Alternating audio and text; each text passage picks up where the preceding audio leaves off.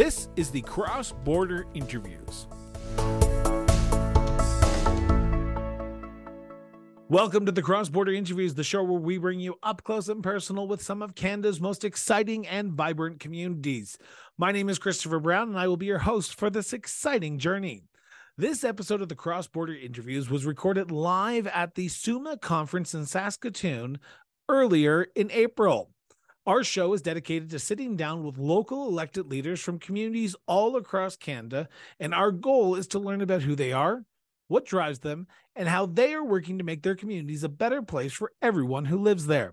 Today's guest is Regina Councillor Bob Hawkins. And I want to start with the million dollar question that I've asked every municipal politician who's ever come on the show, so you're no exception. Where did your sense of duty to serve come from? Oh, I think I think it came from the time I was young. I was raised in a household in which my parents were uh, involved in volunteer work in the community. My father for with a hospital uh, board, my mother with school board. So always there was a sense of that you should be involved in the community in our home. Um, in addition to that, uh, it was a pretty political home. We had an understanding of how government worked, and that interest translates into uh, getting involved politically one way or another as a volunteer or even just as an interested spectator. So the, the, it's just an interesting community community problems and even on a bigger level provincial and national issues. You bring up a good question and you talked about how your family talked about politics. Your family talked about governance now, I talk to a lot of municipal politicians who say they talk about provincial politics growing up or federal politics and not really municipal. Like they might have known the mayor, they might have known the councillor. For you, when politics and government was discussed, was it municipally or was it the other levels of government? Well, it was certainly provincial and federal, but it was also municipal. Okay. I grew up in Dauphin, Manitoba, a fairly small town. Well, my family's be- from Dauphin, Manitoba. There we go. it's now called a city, but really when yeah. I was there, it was a town, and uh, uh, the local issues were just part of the fabric of of living in that community. And there was a local radio station, CKDM, a local newspaper, the Dauphin Herald. So, uh, uh, as I mentioned, my parents were involved in school board and hospitals locally. Uh, so there was always a local interest because that was the community where you were living what brought you to Regina and what brought you to the sort of in the Coles Notes version of it, what brought you to Regina and what brought you to City Hall? Uh, well, Besides it was a long road. it was a long road. I uh, I studied internationally law for a number of years. I came back to Canada. I uh, uh, uh taught law in, in, at Queens and at Western in London, Ontario. Got into University okay, I'll, I'll, I'll, let the Western slide because I'm Queens uh, oh, alumni, okay. so okay. it's okay. Uh, when I, I got into University Administration, and that that took me to Antigonish in Nova Scotia, to North Bay in Ontario, and then finally, uh, uh, I was asked to be the president of the University of Regina uh, almost 20 years ago now, and I thought it was a chance to come home. So I came home, uh, to, to Regina, which wasn't often, but it was close enough.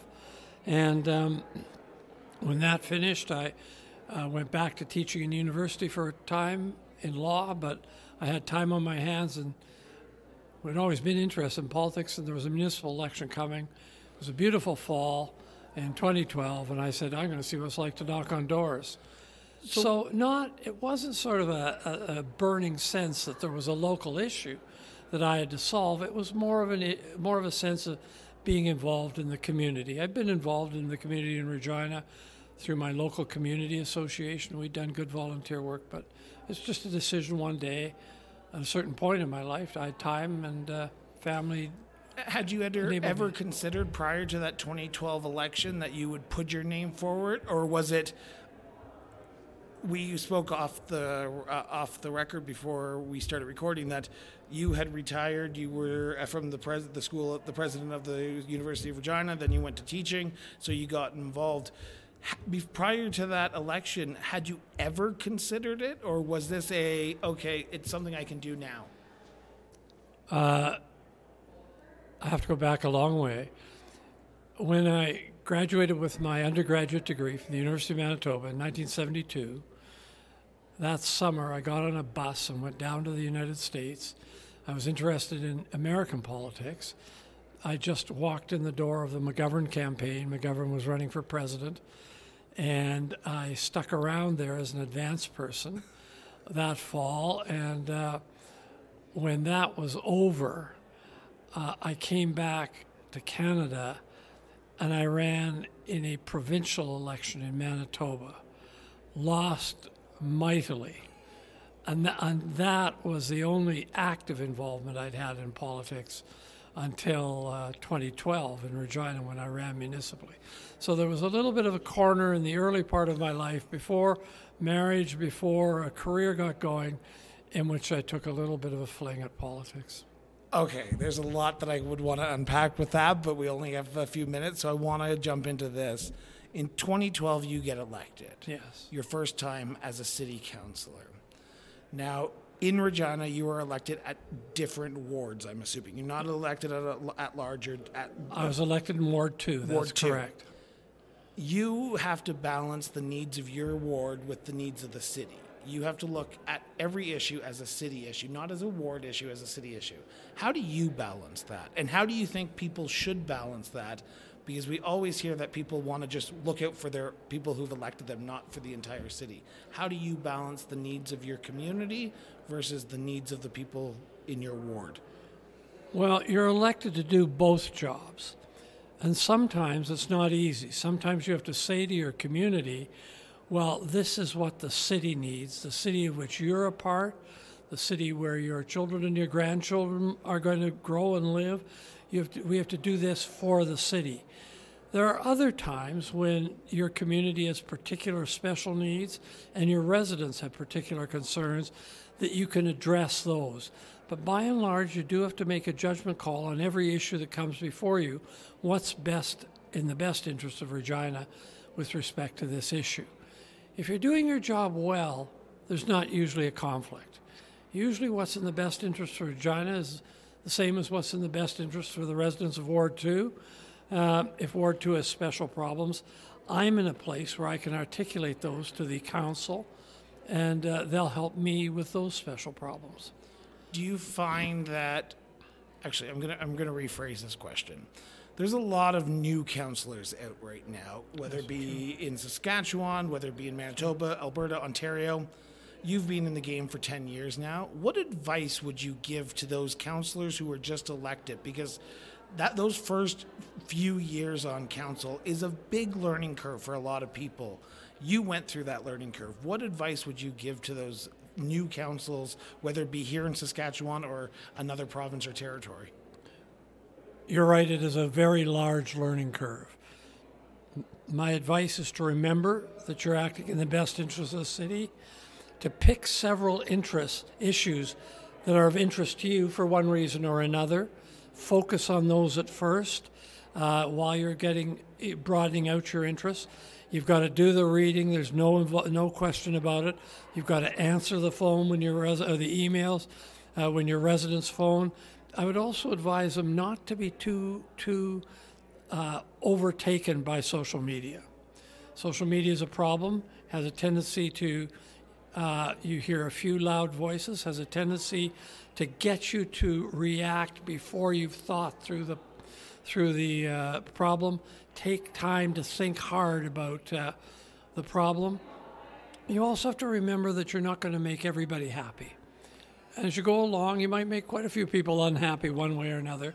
But if people in general see that you're working for the good of the city, they'll forgive a few mistakes. They'll help you out. They'll recognize that you're doing your best. So that's the perspective I'd, drop, I'd adopt. The other thing made a difference for me on my early council, uh, council, there were several senior councillors who were great mentors.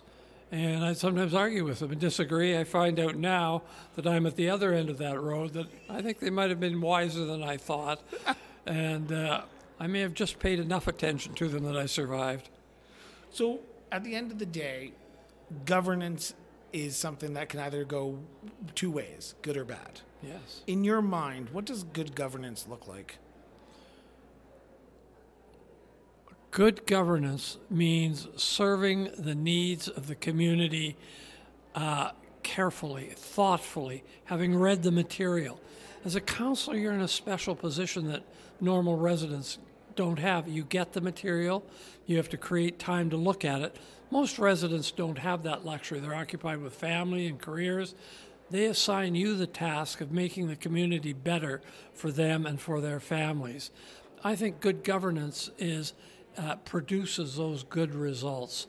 Um, I think good governance as well means being patient sometimes, uh, recognizing that you can't get your way all the time, maintaining good uh, relationship with your other councillors, making sure that the council as a whole functions in a collegial, respectful way. Those are hallmarks of good governance. And then, of course, good governance means openness, it means honesty.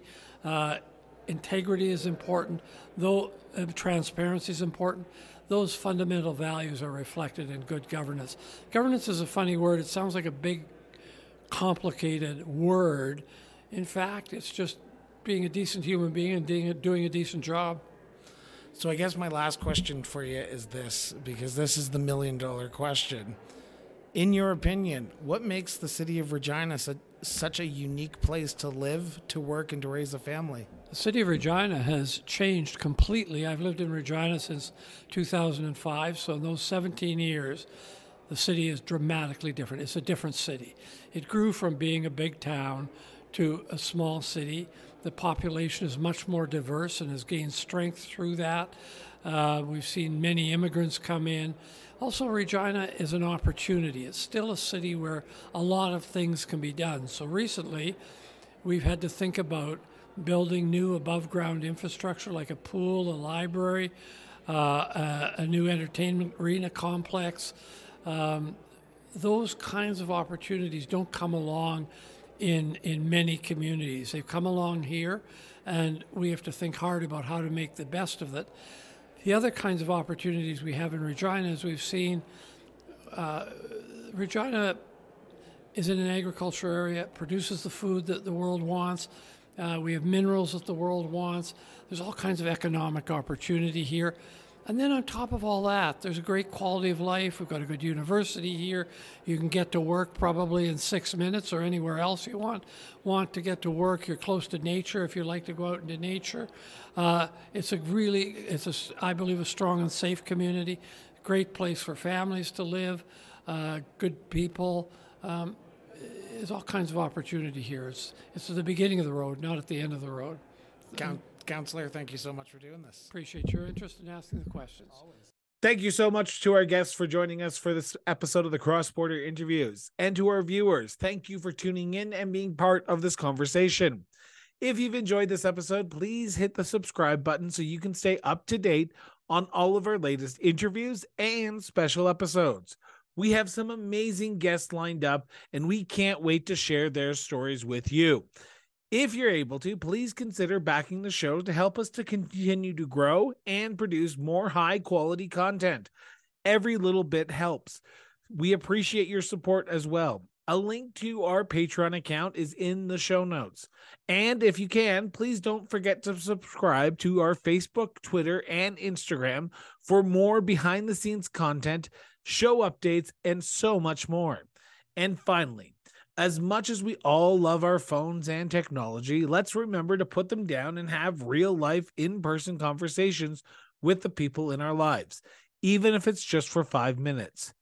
Thank you again for watching, and we'll see you next time on the Cross Border Interviews. And remember, everyone, just keep talking.